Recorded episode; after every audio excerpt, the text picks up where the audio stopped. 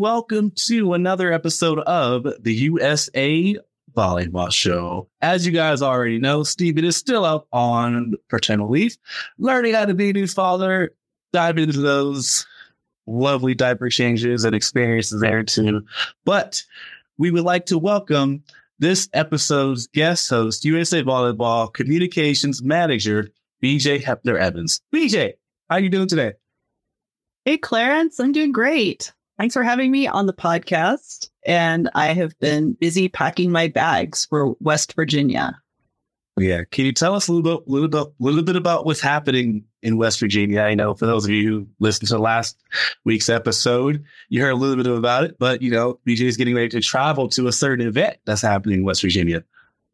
So our men's national team will be playing in the uh, Continental Championships. Um, our Continental uh, organization is called NORCECA, North America, Central America, and the Caribbean. So um, is it seven teams from those uh, areas will be from those countries will be coming to compete in uh, Charleston, West Virginia. Mm-hmm. So, really quickly, for those of you who um, just a little bit of a backstory. Um, when I first started USA Volleyball in you know March of 2020, literally right before just everything shut down, um, I was on the Marcom creative team with BJ. Uh, you know, and BJ again, one of our uh, our, our, communications manager holding the whole department down, basically, you know, by her lonesome there too. Can you tell uh, the listeners and fans a little bit about your background and also talk a little bit, a little bit about, if I could stop stuttering, a little bit about your job as communications manager, what you do, your, and all that good stuff. And, you know, you can even touch base on uh, how you were out in Tokyo, you know, during the 2020 games as well. Yeah, so um, I started with USA Volleyball in 2006, and no, I don't want to know how old you were in 2006. um, I came to USA Volleyball actually from USA Triathlon, so I've been working in Olympic sports for a little while. Uh, when I first started at USA Volleyball, we were in a very small office, and there were about 20 people. So a lot has changed in 17 years. But my job has uh, more or less stayed, at least the main goal has stayed the same, which is to promote USA Volleyball and everything it is doing to uh, for the sport. And so I work with traditional media. I work with social media, which has really, uh, you know, just expanded exponentially since I started. And um, I maintain really close relationships with uh, the media and with the coaches and the athletes so that I can help tell their stories. Um, I've worked at um, four Olympics. The last one was uh, for USA Ball, and the last one was Tokyo, which was a very unique Olympics with um, the COVID restrictions and having pretty empty arenas. But still really exciting to watch how well our teams did, especially our women's indoor team winning gold and watching Alex and April win gold, and then being able to go back two weeks later and watch our women's sitting team win gold. So uh, that's a little perk of my position that I really enjoy, and I'm hopeful that Paris will be my fifth Olympic Games with USA Volleyball mm-hmm. and Paralympic Games. Thank you for that. So before we actually take a deeper dive into today's episode, if you haven't already listened to our previous episode, uh, we chat with Olympic gold medalist, U.S. Women's National Team setter, Micah Hancock. And throughout the episode, Micah chats about her Olympic experiences in Tokyo, um, as well as uh, she talks about a little bit, a little bit about um, her time uh, competing too. Um, she chats about playing overseas and so much more. Um, if you haven't listened to the episode, definitely go back and listen to episode number 72 with Micah Hancock, or you can listen to it, or you can watch it, excuse me, um, on USA Volleyball's YouTube channel. And now it's time for the news with Hughes. We are officially one year out from the 2024 Paris Paralympics. Our women's sitting national team was the first team for the U.S. to qualify for Paris. They will be looking to win a third gold medal in a row, and the men's sitting national team will have a few chances left to qualify. Let's go USA, getting ready for Paris. Congratulations to uh, the U.S. women's national team for bringing home gold at the 2023 NORCECA Women's Pan American Cup Final Six. Congratulations to Lexy Denaburg and Carly Kan for winning, for winning gold at the Beach Pro Tour Futures in Seoul, Korea. Also, a big congratulations to Aya Lindell and Zolani Hodel for winning a silver medal at the Beach Pro Tour Futures in Egypt. This is also their first international medal. Congratulations to Kim Hildreth and Teegan Van Gunst for winning a silver medal at the Beach Pro Tour Futures in Czech Republic. The U.S. women's national team is competing in the 2023 NORCECA Continental Championship and is currently 3 0 at the time of this recording. What an epic night this past Thursday at volleyball day in Nebraska. The Cornhuskers, excuse me, not only had an incredible outdoor match on the Cornhuskers football stadium against the University of Nebraska Omaha, but they set a world record in attendance for a women's sporting event with 92,003 people in attendance. I hope this becomes an annual match and it'd be really good to go see it in person one day as well. It's an amazing thing to witness. Um, the U.S. men's national team are competing at now on home soil in NORCECA Continental Championship September 5th through the 10th at the Charleston Coliseum and Convention Center in Charleston, West Virginia. Watch these matches streamed on the Volleyball Source YouTube page, and you can still get tickets to this week's matches. Tune in to USA Volleyball social media for the links and all other information and latest news can always be found at usavolleyball.org. Now, before we get into today's episode, BJ, you know our guest pretty well. See what I do that? Yeah, it's always fun working with you, Clarence. um, so I've known this athlete uh, pretty much since I started at USA Volleyball. He was one of the first people I, one of the first athletes I got to meet and work with. He what has been to four Olympic Games for the U.S. and um, has won two medals. So, as you mentioned, today we are chatting with four-time Olympian, Olympic medalist, and former outside hitter for the U.S. men's national team, Reid Priddy. Reid shares about his Olympic experiences playing professionally indoors and on the beach side of things. He talks about his business In Sand and so much more. This is a great interview. So enough of us talking. Here is Reid Priddy. What did you think about the uh, men's VNL in Anaheim and everything that went with it? Yeah, I think going to the the VNL matches here in California was awesome because um, I know how rare it is that we have competitive matches on home soil. And even if it's on home soil, it's typically not in the home of the actual team. So I think for all those reasons, it was it was great. Um, last year, my son um, started playing indoor volleyball. Yeah, actually, beach as well. He started on the beach, and it was something that was completely um, his thing. Was I was trying to get him into golf, to be honest, golf, golf, golf. But uh, he came to us and said, "Hey, I want to enter a tournament," and and so be, being able to take my son to that experience at his age was amazing because now now the bar is is at its proper height versus you know the uh, the other 12 year old that happens to be a little bit better than my son. So I think anytime that we can um, have exposure and access to our very best and the best level and have it mean something and it not just be an exhibition is just super, super rare and, and very awesome. Mm-hmm. You said your son is 12 years old? Yes. And, he, and he's playing both indoor and beach already? Correct. He turns 13 next week. Yeah. Gotcha. He, uh, it was kind of funny because um, he last summer, I'm not sure how it happened, but last summer he had heard that there was a, I think Therese Butler passed by uh, one of our INSAND events and sort of told Caden about a uh, 12 and under division. So he came to um, my wife Lindsay and I and said, "Hey, I'd like to ask Crosby, who is Jake Gibbs' son, if he could be uh, my partner in this." And so it was kind of cute. You know, like I called Jake and said, Hey, Jake, is, is Crosby available? And it was sort of like this whole like little rite of passage of like, Hey, do you think uh, Crosby, you want to play with me in this event? And Crosby's like, Yeah. And so Kate, they both were like, Okay, we'll let our dads figure it out. And then we get the phone.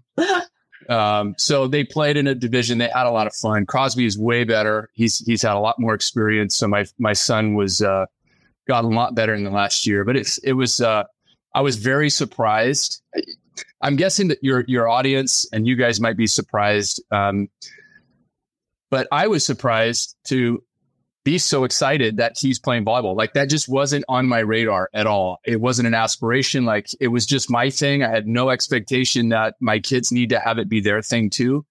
But now that he's expressed interest and, you know, in baseball, we were always pulling him basketball, same thing. It just felt like, yeah, maybe sports aren't for him, but to have him sort of have his slunks downstairs already ironed and pressed and he's uh, he's got his shoes and he's kind of like, guys, we got to go, we got to go. And he's asking me all these questions. Um, it's it's been a really surprising, fun year to kind of resurge back into the uh, junior world. Nice, nice. Do you think have you shown him? Have you shown him the gold medal? What does he think of it?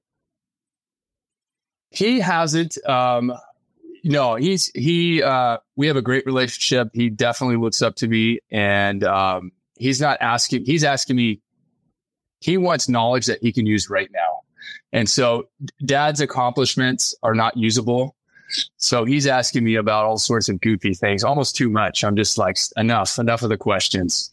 like, when when should I Cobra? I'm like, never. You know, like, you know, unless you're playing against a seven foot block and the set's too tight, but like you're not practicing Cobra. Like that's not a thing. Stop asking me these weird questions it's funny though, but like, as you talk about it, you call weird questions. Your your face is just lighting up every time you kind of you know touch base and talk about what he's asked to. So it's it's cool to see that you know excitement on your end too. I bet that's like going to be a really really really like just memorable journey along the way, whether he sticks with indoor or sand or both or however it is there too. But I think it'll be pretty pretty memorable for you both.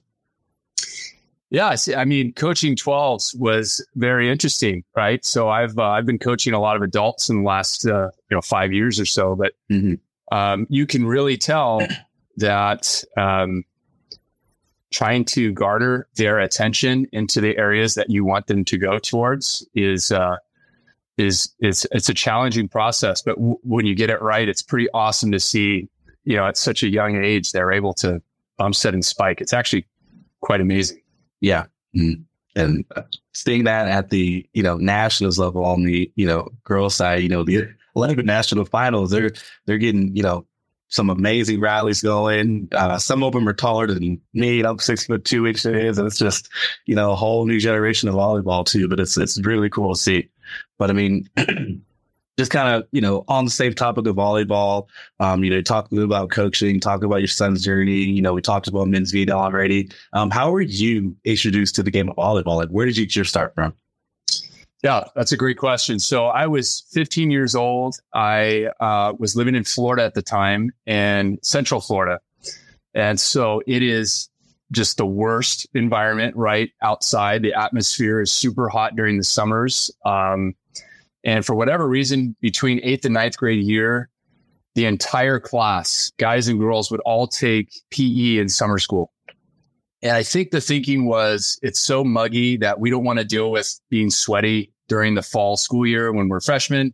So whatever, I just followed the flock and uh, took summer school, and it was in summer school that I uh, was introduced to volleyball. So the volleyball coach was also the PE coach and it was really fun. And she, I, I was a longtime soccer player since I was like five or six years old. So this was, you know, 10 years into that journey. And she was just like, Hey, I see some talent. Like you should try out. And so I did. I tried out for the team and I really liked it. I had a great time. I was on JV. I was, I was tiny. I was like five, four, played back row. Uh, I remember at some point she said, "You really have good hands. You should be a setter." I was like, "No way! I don't know what you're talking about." I mean, it was also new, but uh, we ended up being really successful. And, uh, you know, we went 11 0 into the conference. We beat our varsity guys, which had facial hair and all this masculine stuff. And so we were like, oh, that was the coolest thing ever. Um, and so uh, we moved after that year to Phoenix. And um, the big question was, wow, this is the, I really love this sport of volleyball. And now we're moving to a new place. And will they even have men's volleyball? And when um, we moved to Phoenix, we ended up settling in a city that uh, boys volleyball was just sanctioned the very first year. So it was very serendipitous. Um, and I happened to go to the high school with the best coach, Fred Mann. Uh, so it was very fortunate. You know, when I look back, I don't see much coincidence. I, I believe that there was a hand that was directing, opening doors. Um, and uh, there was just too many things, one after the other and um, was able to pick it right back up. Ended up quitting soccer that year. I played varsity as a sophomore soccer, but then ended up having a ter- terrible experience with a coach, unfortunately, and and just went all in on volleyball from then on out. And um, funny enough, though, um, that PE coach that introduced me to volleyball. So what are we? Four Olympic games later, 20 years in the sport. I'd already won the Manhattan as well. So so I'm like, you know what? I should reach back out and just express gratitude. So I, I reached back out to her and it was classic. She, her response was, remind me again? Like she had no idea, wasn't, wasn't following it. She was, she was just a PE coach who loved sports, loved kids and was just doing her job and, and was not at all uh, on the bandwagon trying to it was so funny. You put me in my place too. Just she, she unintentionally humbled you. You're like, oh, oh, all right. Well, yeah. Here's a reminder. yeah. So that was great. But that's how it all started. So um you talked about that not so good experience on the, you know, soccer side of things that kind of, you know, ended that, you know, journey in soccer. At what point did you really see and notice where you have the you know potential to make an entire career and a, and a whole life basically a lifelong career out of volleyball. You know um, i probably have to set a little bit of context on just my personal framework. So i don't think in terms of probability i think about possibility. Mm-hmm. and i think that was just in my nature. And um, and so volleyball simply was something that I really enjoyed. So it started as a passion. And then, um, not long into it, it became an obsession. So uh, nobody was pushing me to practice extra. Um, they had ha- they just had happened to build a sand volleyball court on our high school campus. I think like my junior year. So on uh, lunchtimes we're playing beach volleyball. Mm-hmm. Um, and what and high school I, is this? This was at Mountain Pointe High School in Phoenix. Got it. And so we were playing all the time. And of course, we were the outliers because the center of the volleyball universe was in California. Uh, and we were, you know, Arizonans. So it was, it was really like that North Shore movie uh, about surfing. It was, it was kind of a similar Rick Kane. I don't know if you've seen that movie, but he was in the wave park in uh, Phoenix and he goes out to North Shore. But that's kind of how our identity was. We were sort of the out, outliers. But um, I think the national team, some sometime between, um, I think it was my junior year, came to Phoenix for some match, and I went to it. It was at the, it was called the America West Arena at the time, so where the Suns play.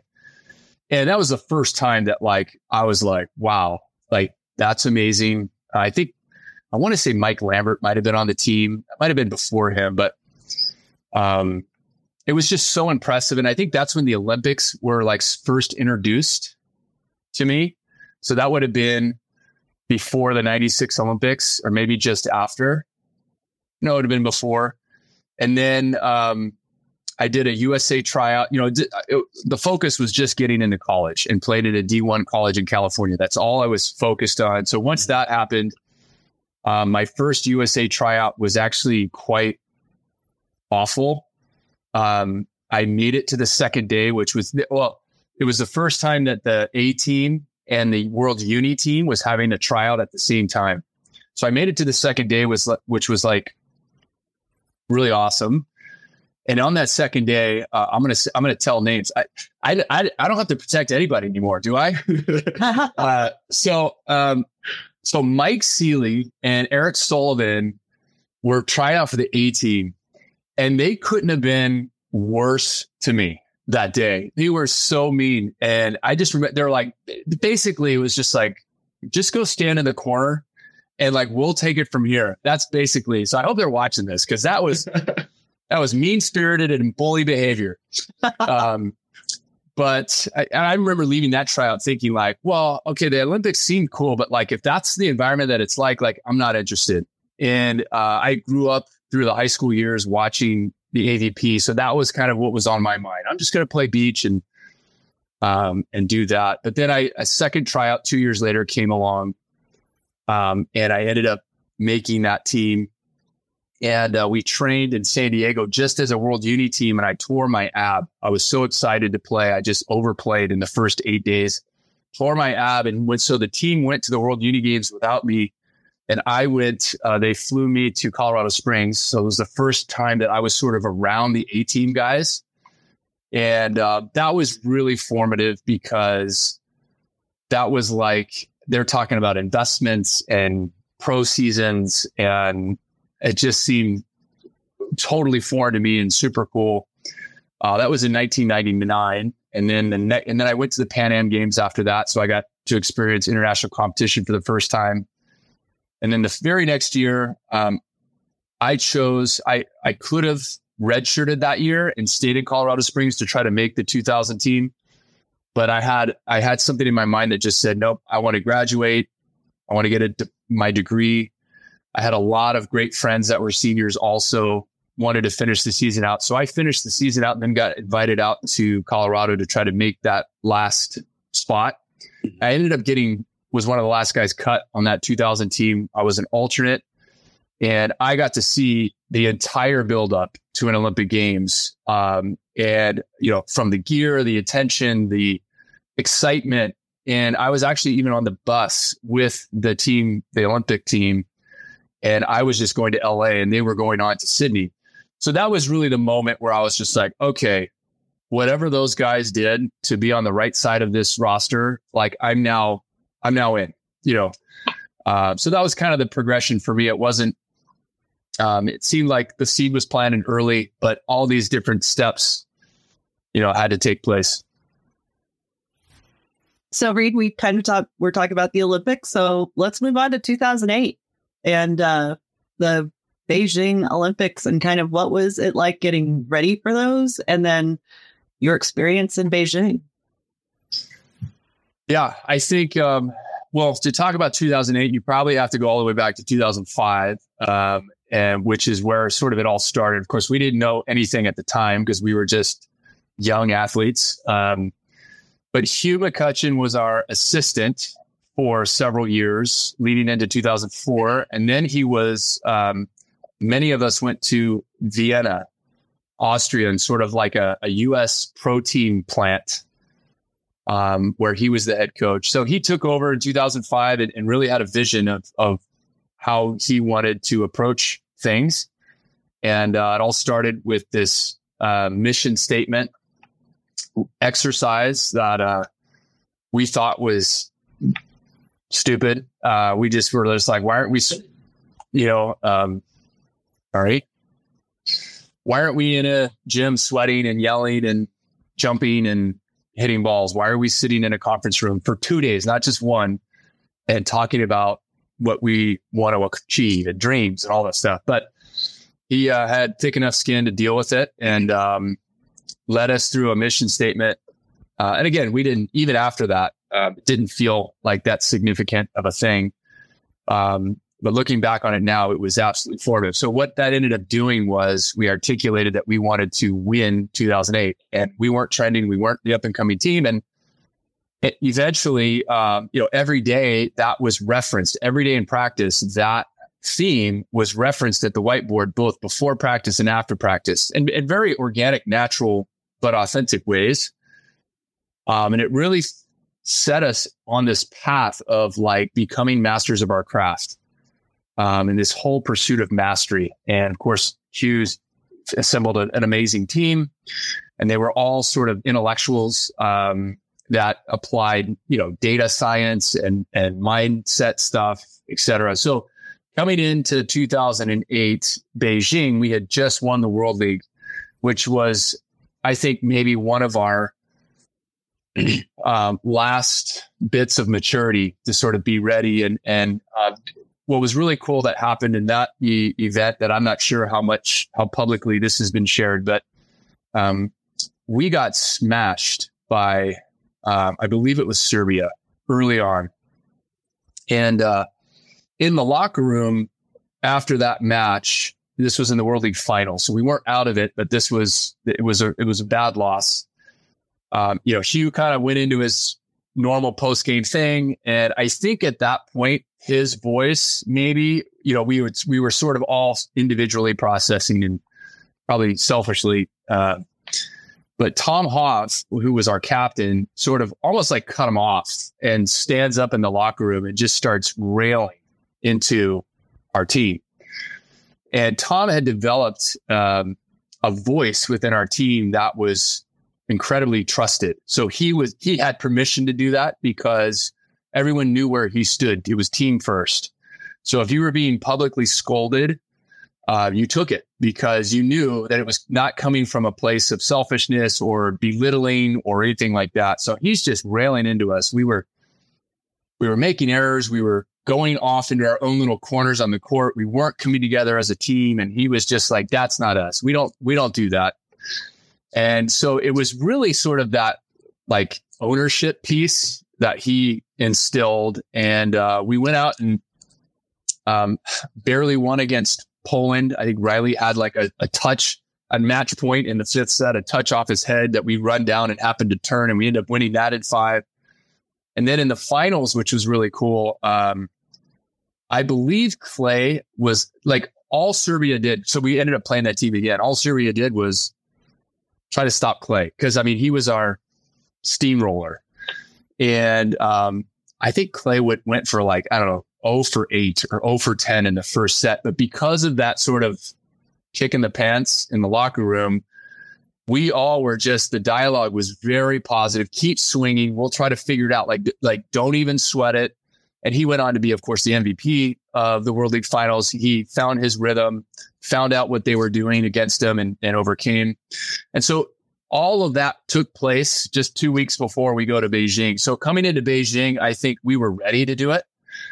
Um, and and ready to sort of take on the world. Probably had the confidence that you know beating Brazil in Brazil in the World League Finals. I, I just think that we we felt that it was it was going to come together. And uh, you know, obviously, um, the tournament started off awful and tragic, and um, uh, but I think what Hugh did in terms of preparing us to sort of, hey, you've been working towards this, so the best the way that the only way that that we as players could deal with that situation was to just put our heads down and, and just try to play hard and and his moniker was play hard, play smart, play together.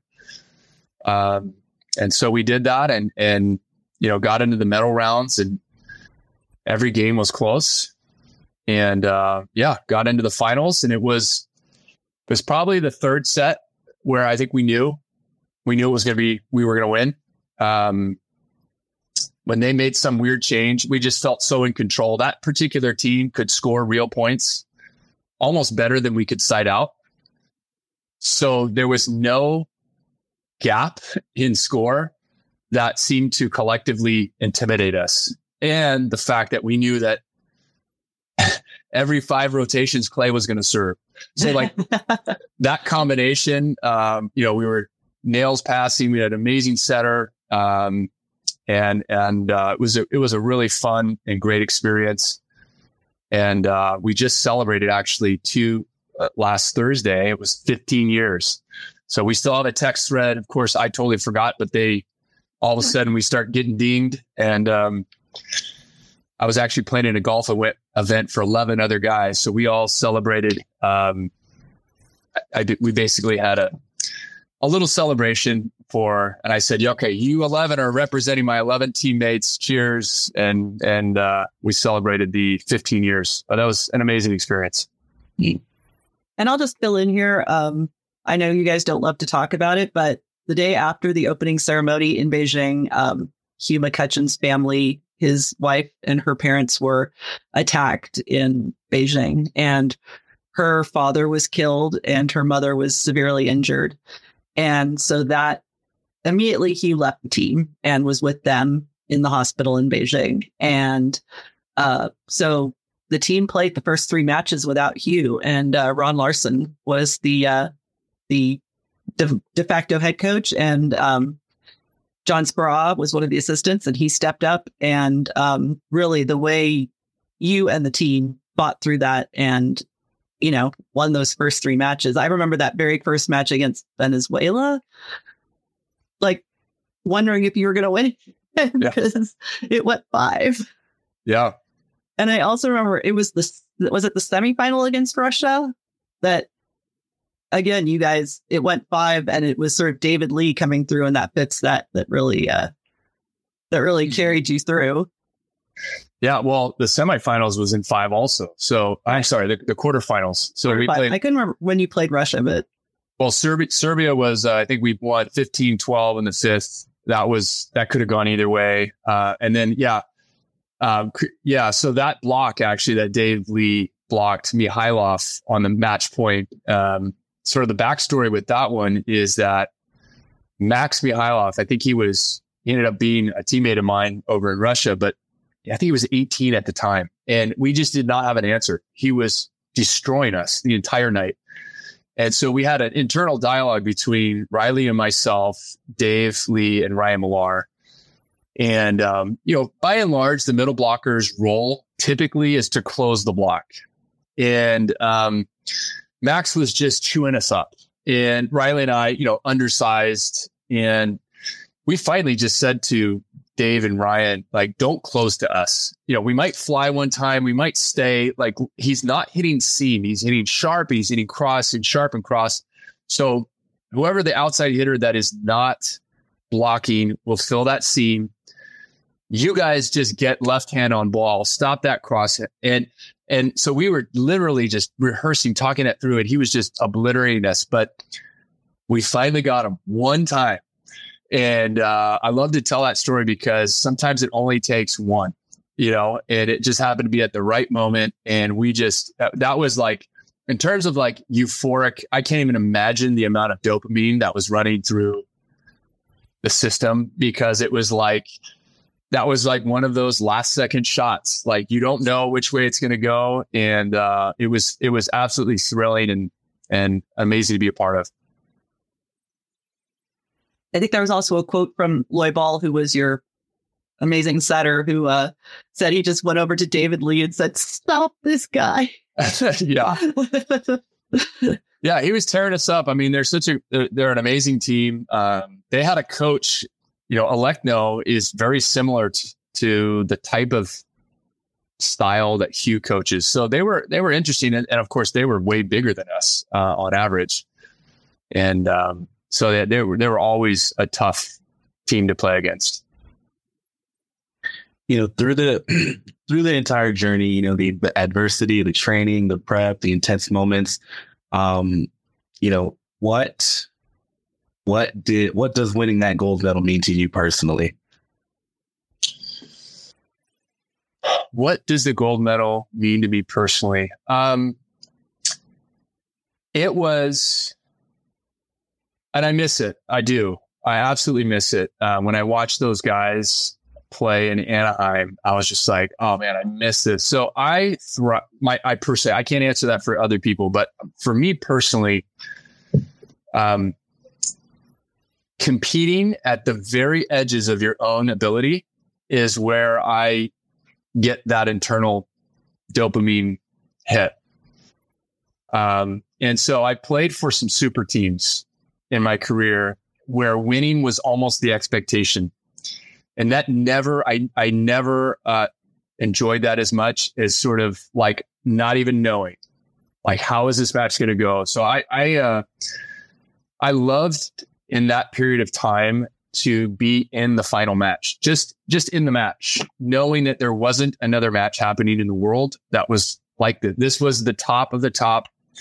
And, uh, and so to overcome, you know, feels great. You know, it's, it's, uh, I guess having a gold medal is, is, um, I don't know, I guess just a, I don't even know. I, I guess I've never really even thought about that question, to be honest with you. It's, it's obviously special. It earmarks and catalyzes that period of time.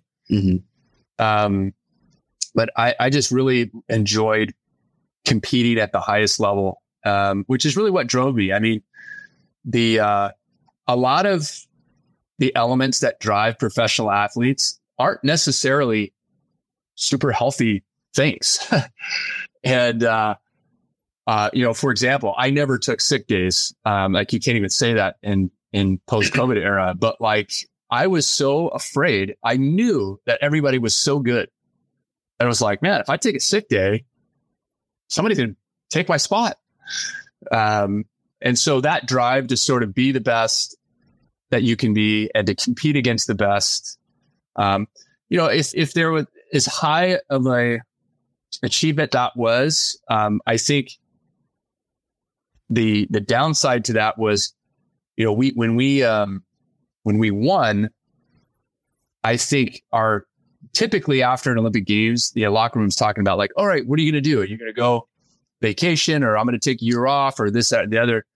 And Brazil had just dominated for five years, so I think they set the standard. It was just sort of like, all right, like how do we, how do we do that? Let's go repeat that. Like nobody's taking any time off. Let's go. And that was right when Hugh shifted to the women's team. And then um, Alan became the next coach, but he wasn't hired until I think I want to say like late, late spring.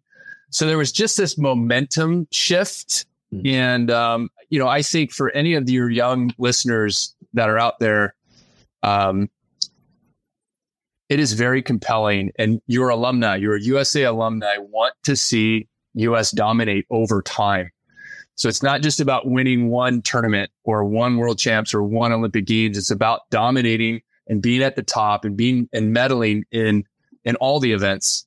Um, there's no reason why we could not do that um, with the amount of development that's going on in the U.S. right now in volleyball, and that needs to be the standard. And unfortunately, with uh, social media, I think so. One of the downsides, I think we just saw it in U.S. women's soccer that there's such an allure to actually be on the team that you lose that little bit of like, what's the purpose of the team?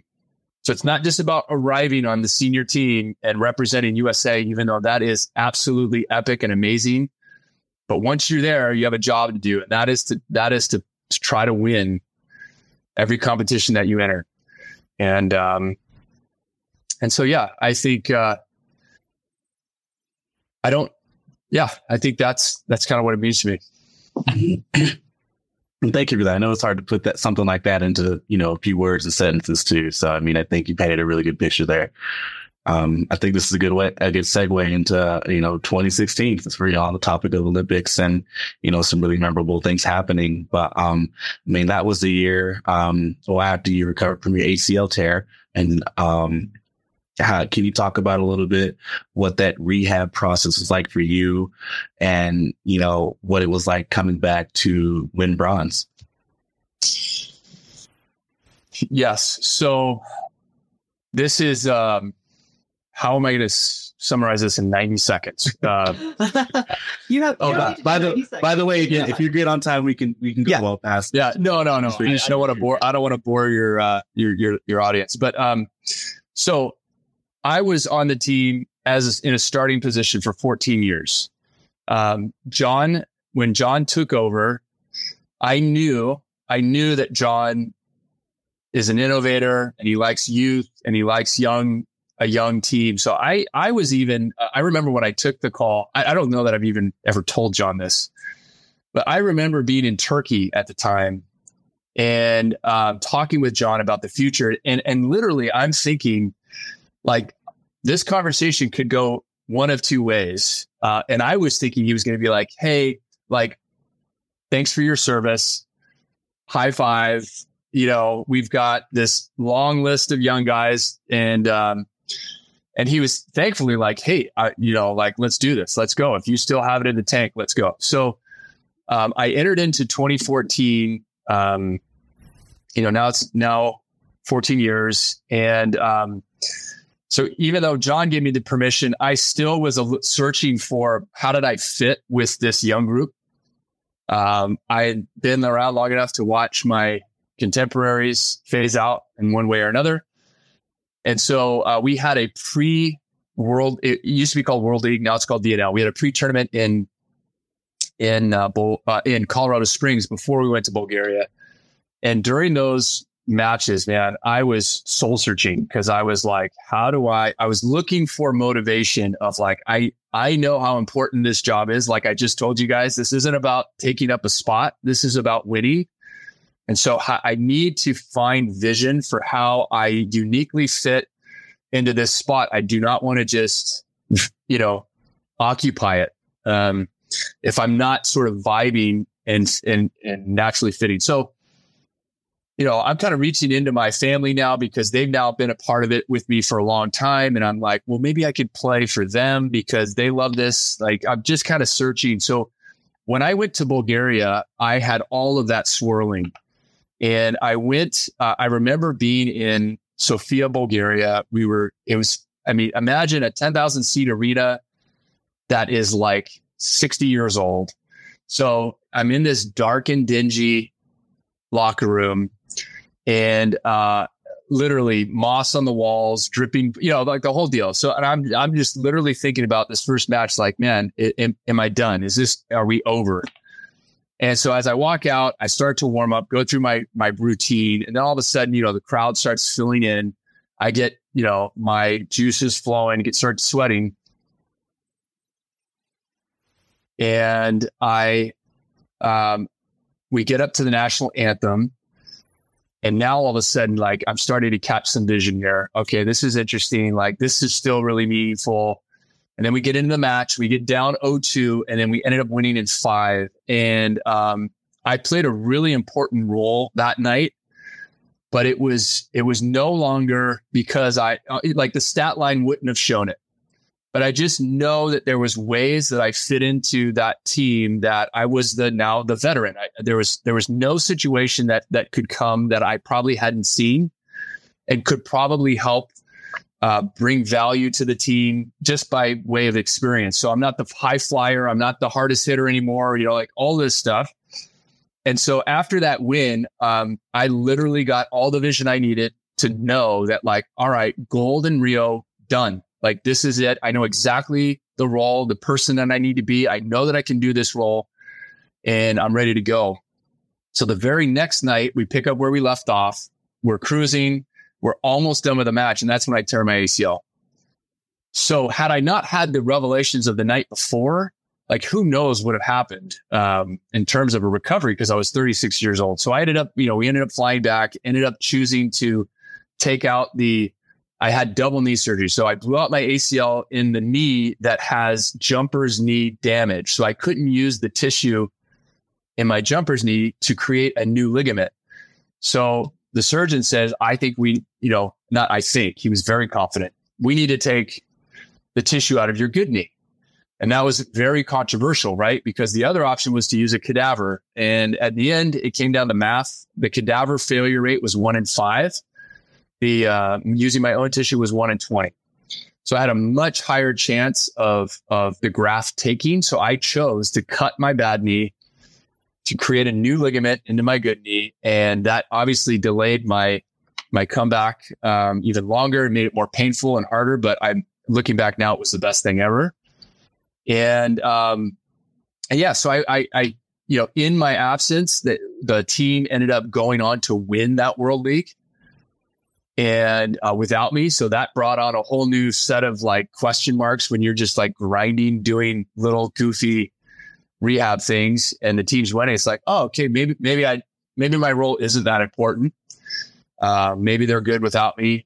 Um, but just kind of grinded through it. Um, the next summer, more injuries. Like basically, there was so much stress. Uh, I can't even I can't even, uh, I'm sure a lot of athletes out there can understand, but like my desire to come back was, um, my mindset was obviously stronger than my body was ready to handle. And so it got to a point where we had a trip in Iran, Iran, sorry.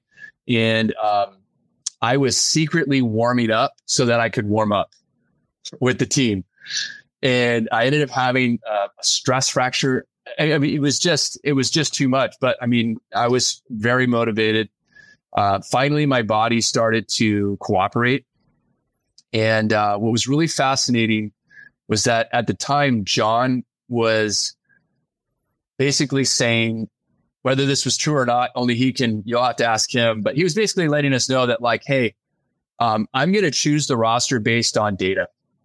So every day we're going to take stats, we video it, and the numbers are going to tell a story, and and that's the story that we're going to go out with. So, you know, here I am, always relied on my sort of ability to just be more athletic and faster and more dynamic. Then that was my strength, and now all of a sudden I couldn't do those things.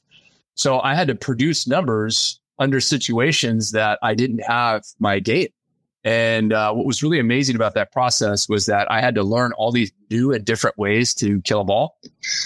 And so when my body started to catch back up, then I could do the old stuff still and the new stuff. And it was just like, I mean, the big, if, if any young players listening to us right now, use learning how to use timing and the block to your advantage as an attacker is the number one skill. Vision and range basically is what we say at the top level. But um, I was a banger. I, w- I would jump and try to avoid. And once I learned that other skill, was like, why was I spending so much time doing all of that stuff? Like, there's still going to be that moment where it's all going to line up and you're going to be able to have the hit that everybody remembers. But posting all the other stuff, chiseling, using the outside hand, understanding that blocking is really hard. Not very many blockers are actually over the net at the point of impact. Manipulating timing. I'm going to hit it fast. I'm going to hit it slower. I'm going to hit it high. I'm going to hit it low. Just basically creating, you know, we would call it being cagey. Um, basically produced in me like I just felt like a Swiss Army knife that like I had a tool for every situation. So by the time we got to Rio, um, I felt like I was playing the best volleyball of my entire career and certainly couldn't hit over the block, wasn't bouncing dicks.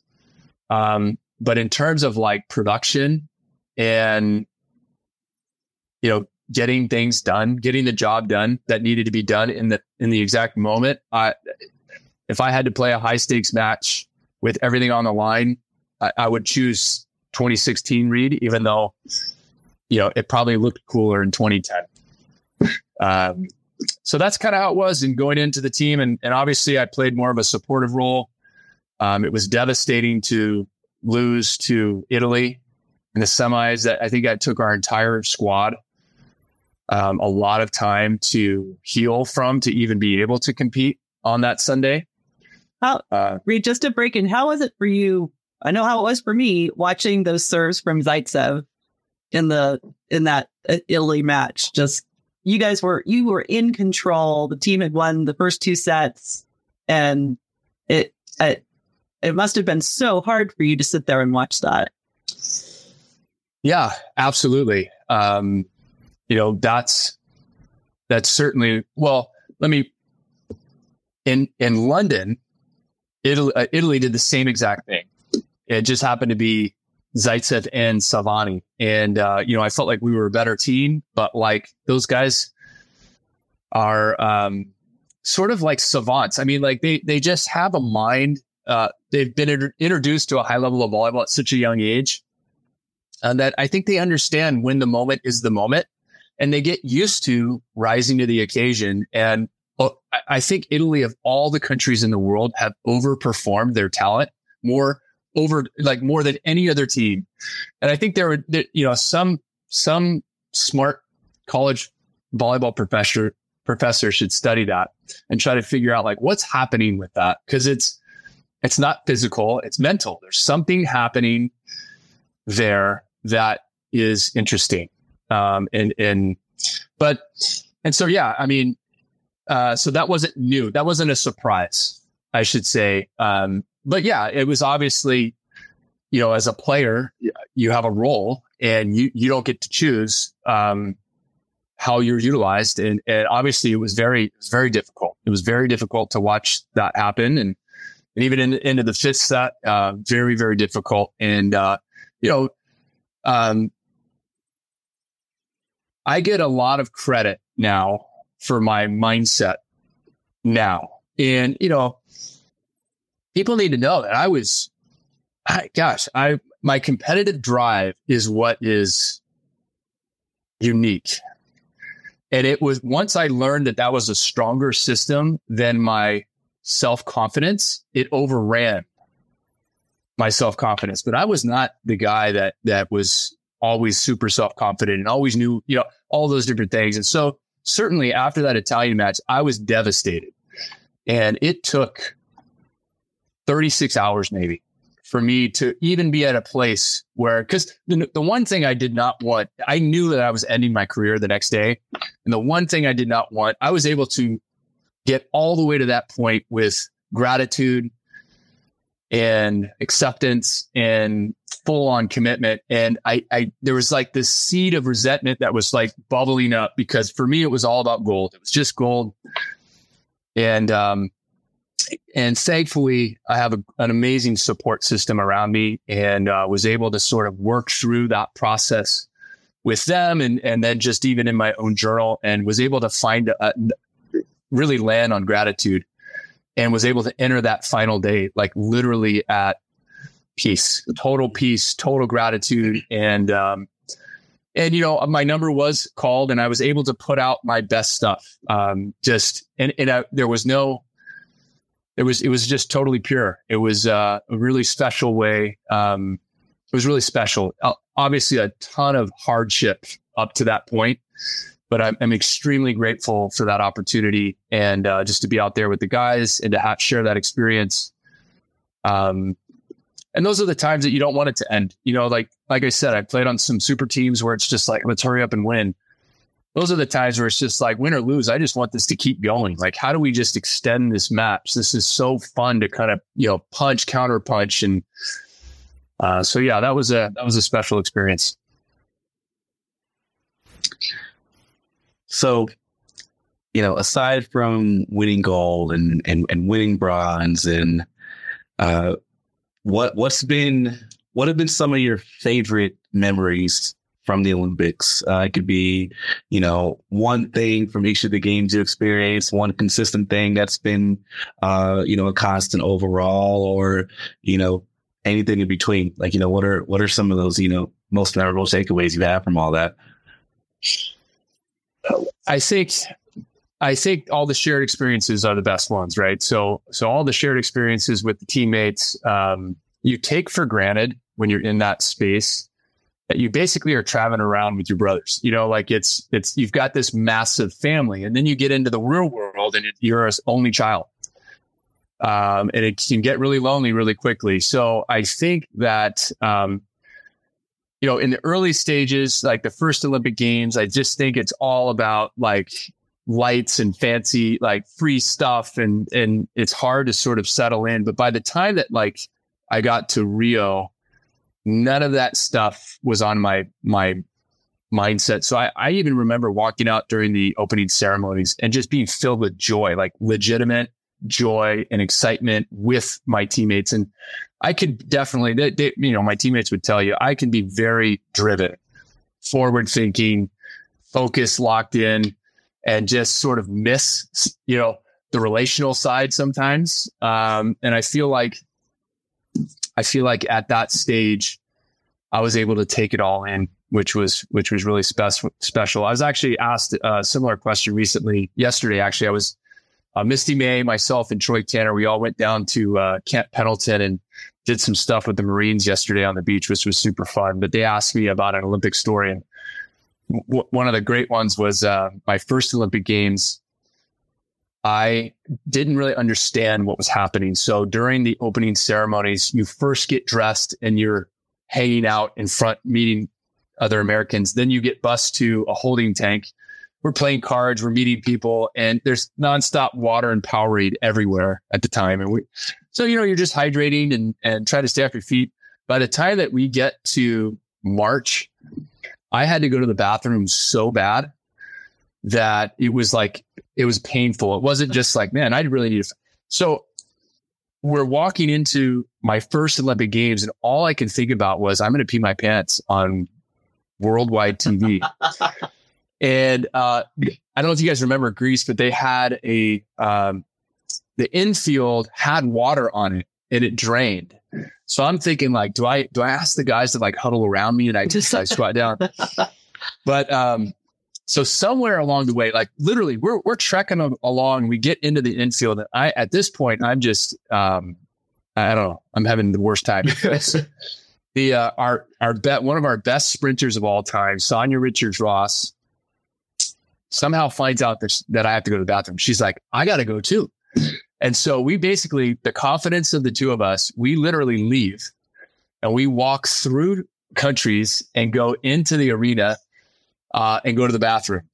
And then we walk back in. So we have this connection point. So in terms of like Olympic stories, that's one of my favorites. And I mean, she's just had an amazing career uh, and then now still killing it. So every time, every so often, we'll just, you know, connect, message, whatever, you know, whenever our um, paths cross and have just the greatest laugh about that first story, having to go to the bathroom. But yeah, there's lots of times where you know it's just it's just the team um, and also the family. I would say your family. You know, you have your own little tribe that's traveling with you.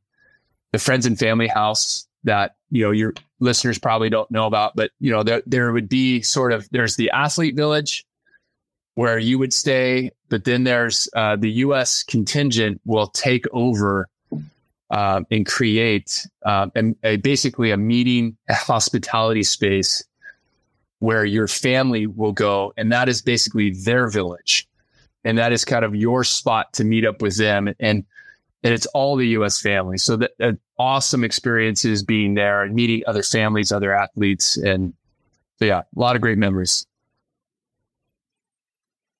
Great. I'm curious, what were some of your favorite teams to play against? Because I I I remember one time in Chicago against Poland, and there was some there was some jabbering across the net. I think we have a photo of you actually kind of not looking super happy. And I'm just wondering, like, were those some of your favorite matches, or what? Who who did you like to play against? That's funny you say that because for whatever reason, it, indoor volleyball has sort of absorbed sort of an, a European mentality, almost tennis like. And so I sort of absorbed that as well. So there was this like line of respect. And all it took was me playing on the beach for a little bit and playing against Trevor Crabb to learn that like, like, why do I have this expectation that there is like, there's certain teams and players that have zero respect. And, uh, but at the elite level, there's usually this like unspoken level of respect. Um, and so it's, I think those types of times boil up when somebody has sort of crossed that invisible line. That's kind of funny that it's even there in the first place. So yeah, Poland. Um, I, I remember. I, I'm forgetting his name right now, but he was a middle blocker. He um, he was a goofball, and and there was no line of respect um, that he was interested in holding. So that was the good. But I, I always loved to play against Brazil. Um, you know, to me, they were the Chicago Bulls. They were the they were the team. They were the dynasty, really. And so, um, our desire and passion to play against them ended up being their Achilles heel because we got so comfortable playing against them. Um, Russia was always hard for us because I think their perspective and worldview, uh, not worldview, that that that can be taken all sorts of different ways. But they're they're um, they just seem to be so matter of fact. Like we're on today, we're off tomorrow, and so it was hard for us to hem and haw with those types of teams where we seem to be more engaged with those Latin American teams that a lot of passion, a lot of competitiveness. Um, so yeah, I, I, guess I don't know if I had a favorite team to play against other than Brazil. Um, I I hated playing against Italy, especially when they had Vermiglio, even though he was a teammate of mine later. but he spent the entire game just just talking, and that was actually uh, that got brought up recently as well. So, 2004, I think I get subbed out, and I'm sitting on the on the bench just watching him just like light up our guys. And I just was raging. So by the time I get back on the court, I'm engaging now with him and we lose. And we're back in the locker room and Tom Hoff, you know, same, same leader comes to me and he's just like, all you need to do is win. Like if like how much better would you feel right now not to beat him in a war of words, but to actually be sitting in the locker room right now as the one who won. And that really shifted my mindset of just like, you know, all of this smack talking stuff is just absolutely goofy. Um, it's theatrics. I want to win. You know, I, I want to make sure that that other guy is sitting in his locker room upset because, you know, we've got the music going and we're hanging out, we're having fun because, you know, we came out on top. I think um, I'm glad you brought it up in the beginning, um, but um, it, I think it's a good transition into the beach and AVP side of things. But um, can you just talk about you know what it was like winning the you know the the Manhattan Beach Open, uh, and what just what it's like competing in it, what it was like to win it at that you know at that level uh, overall. I mean, that's a very special tournament to you know to win. Yeah, the, yeah, the most special, I think. Uh, I mean, it's obviously massive, and um, you know, just like everything, uh, context is really important. And so, that particular summer, um, I had linked up with uh, Theo Brunner to, you know, make an Olympic run, and um, and so we had some early success, and then you know, hit some a rough patch in the middle of the summer, and um, I really, I really, you know, I was really had my sights on competing for the US on the beach side. And at the time, our beach US teams were not thriving. So the Jakes and Taylors, the Phil and Nicks um, that were at our top were not, they were not in the sort of position that they had always been in the past. And so from my perspective, I'm sitting there looking at what's ahead of us. So we were sitting fourth. We were 33rd in the world. We were sitting fourth, sort of in that race. I think the other team might have been Casey Patterson and Chase Budinger. So I'm just looking at what's ahead of us, and I'm just like, oh man, like this is going to come down to the wire. This is not going to be a runaway, and it's anybody's game. Or Tri and Tri. I'm sorry, Tri and Trevor was were up there too. So, um, things happened between eh, with our particular team, and um, in the end, Theo basically said, "You know, I'm I'm out. I, I don't want to be in this race anymore." And unfortunately, that happened at a window to where I could not pick up anybody else. It was mathematically impossible. You need 12 events to even qualify. And so that was that was just devastating. I mean, just to have somebody else have that power was just eye opening of how difficult beach volleyball is and how important it is to be linked with somebody that's like-minded and um, and could I don't know see it through. So as soon as that happened, um, it was right after the Vienna event, and Tri had just broken his hand. So Rich Lambourne sent a text to me and Tr- Trevor that basically just said like, "Hey, you know, Trevor Priddy on the pier this year, something goofy like that. And then it was just like, well, yeah, let's do it. And of course, there's some backstory that I'm sure you can find online of, of, Trevor and I. Trevor was one of those guys that there is, there's no such thing as a line of respect. Um, I mean, it's his greatest skill to try to just chirp and talk. And, uh, and so we kind of had, we had, uh, been at each other in a very highly public way. But on, behind the scenes, we sort of had already buried the hatchet. Um, I just didn't understand where he was coming from, to be honest. And actually, when I looked at all of the players, um, I actually respected the way he competed more than any of them because he never mailed it in. I mean, he was he was I, to me competitiveness is is one of the most important values, and um, I think it's also composure and and respect is also up there too. But but I'll take competitiveness.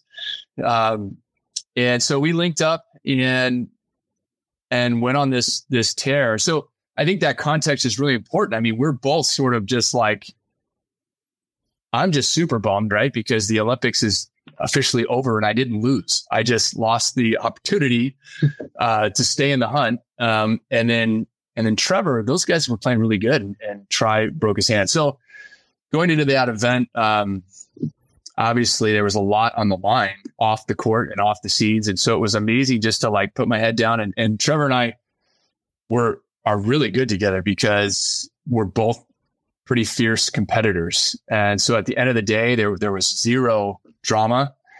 Um, he wasn't worried about what I was thinking. I wasn't worried about what he was thinking. It was like, what does the job need to get done? And it was like a great match. And in beach volleyball, and I don't think people realize this a lot, but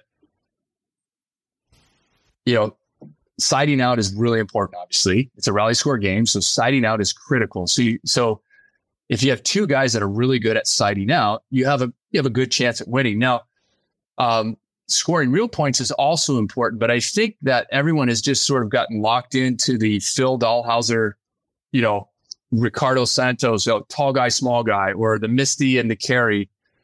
Um, but I think looking at our win, I think I think more people should be questioning like, how did that happen? Um, you had two undersized guys. Um, obviously, I'm I'm like a non-existent blocker on the beach.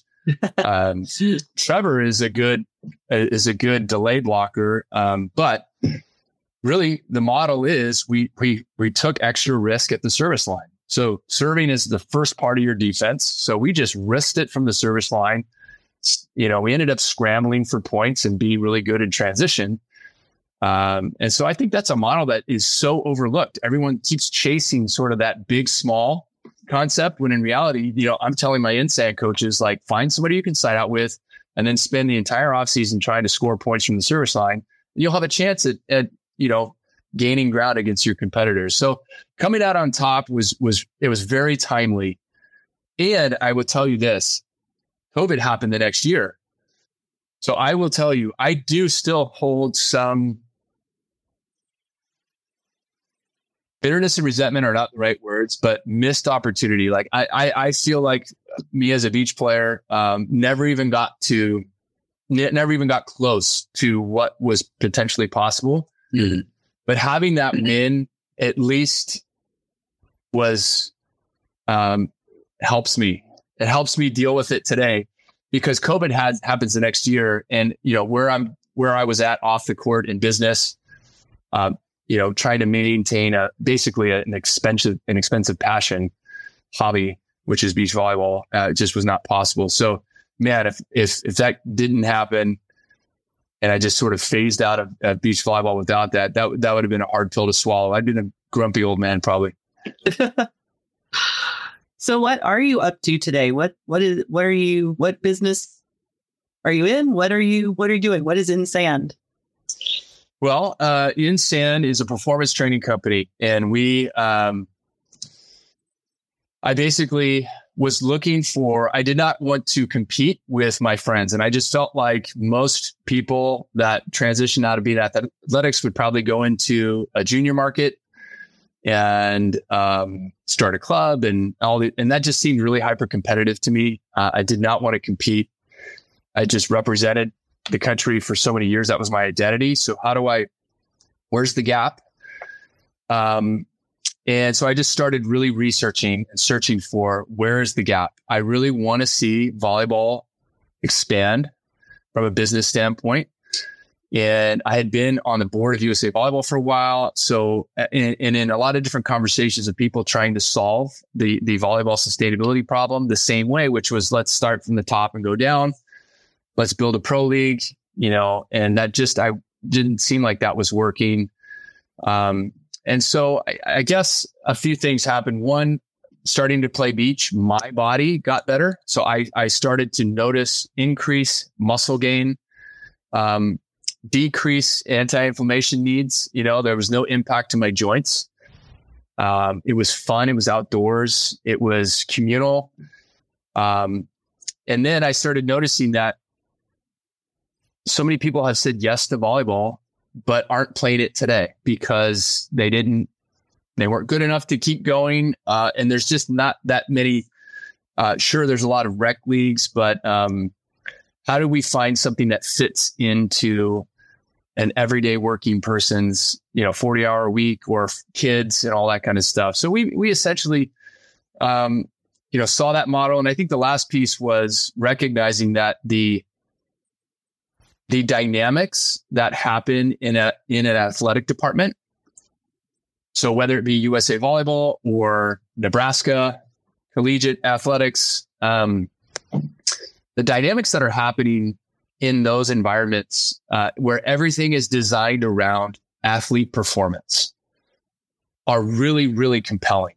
I mean, it is it is thrilling to be a pro athlete. You you are being invested in. You're surrounded by a team of experts, and their only goal is to help you be the best that you can be.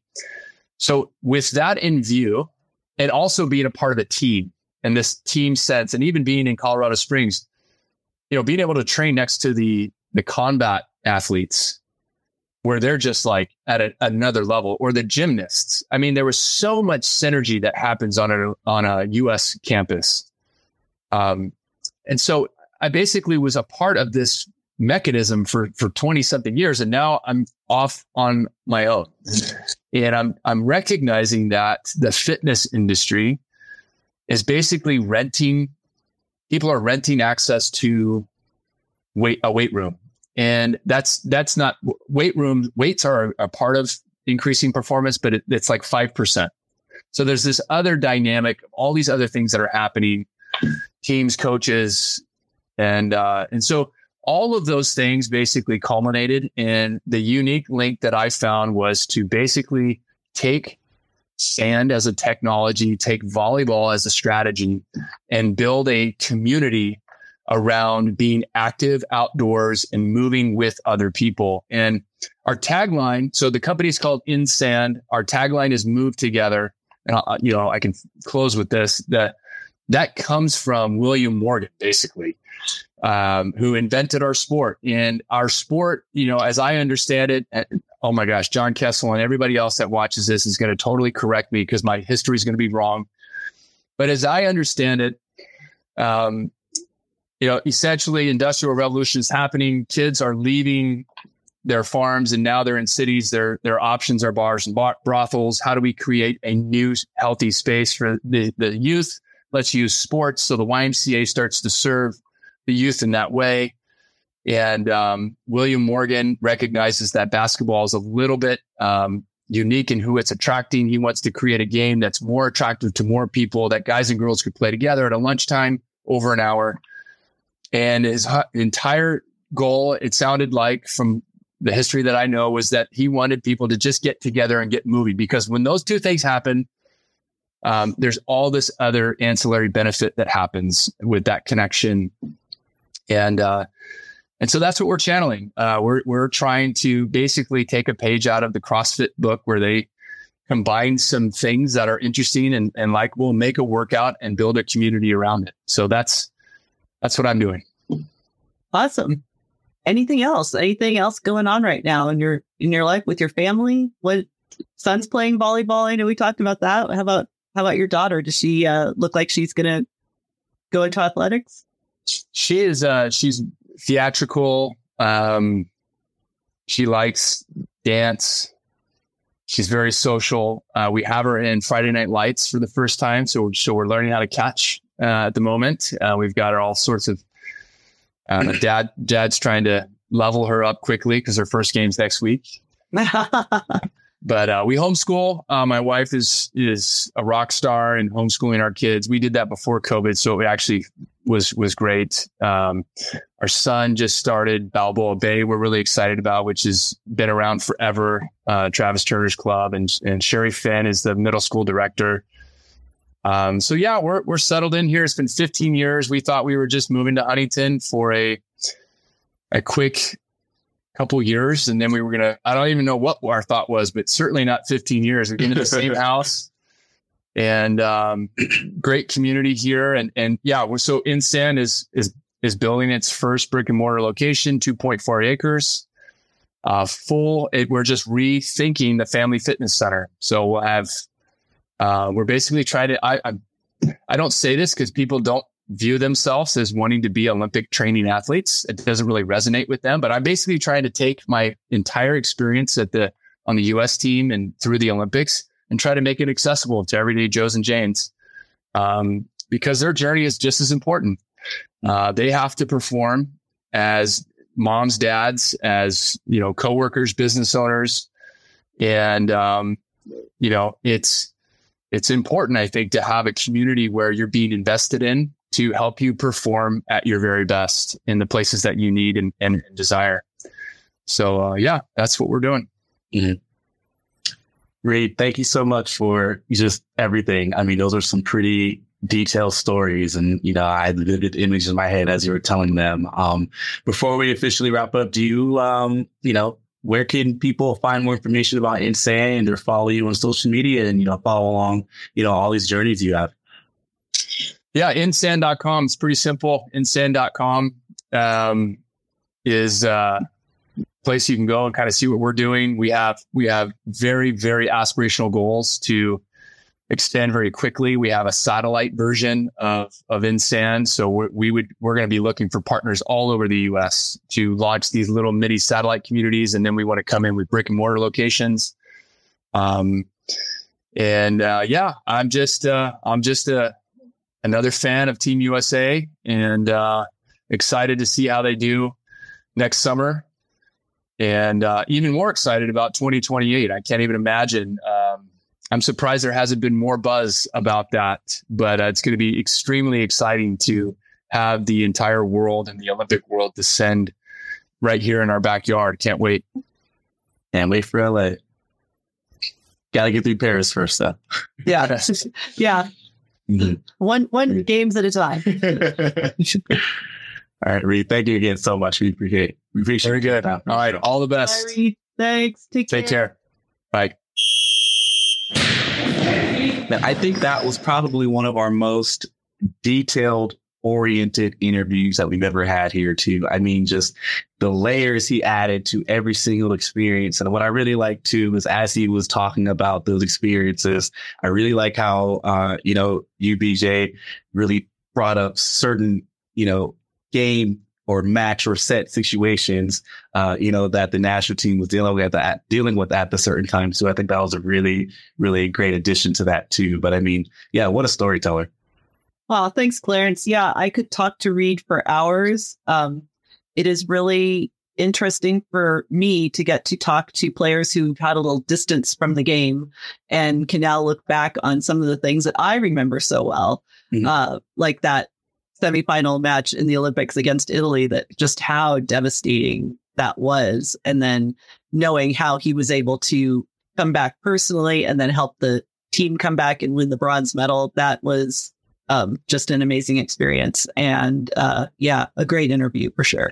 Mm-hmm. I mean, I'm, I'm, I'm glad you brought up the, you know, that I've had the distance from the game portion of it because, you know, from you know, his introduction through high school and everything, um, he definitely has a healthy obsession uh, with the game, you know, through um, recovering from ACL surgery and, you know, still able to come back and compete at not only a higher level, but at a more, uh, you know, uh, advanced level of thinking level to that, you know, as his body's recovering or what, was recovering through all that, you know, learning new ways to attack, had to utilize the block to his advantage and then applying all of that to his normal game, which is already insane um, once he was fully recovered through things. And then, you know, you guys heard heard him talk about In Sand and, you know, how he's continuing to stay involved in the development of the game.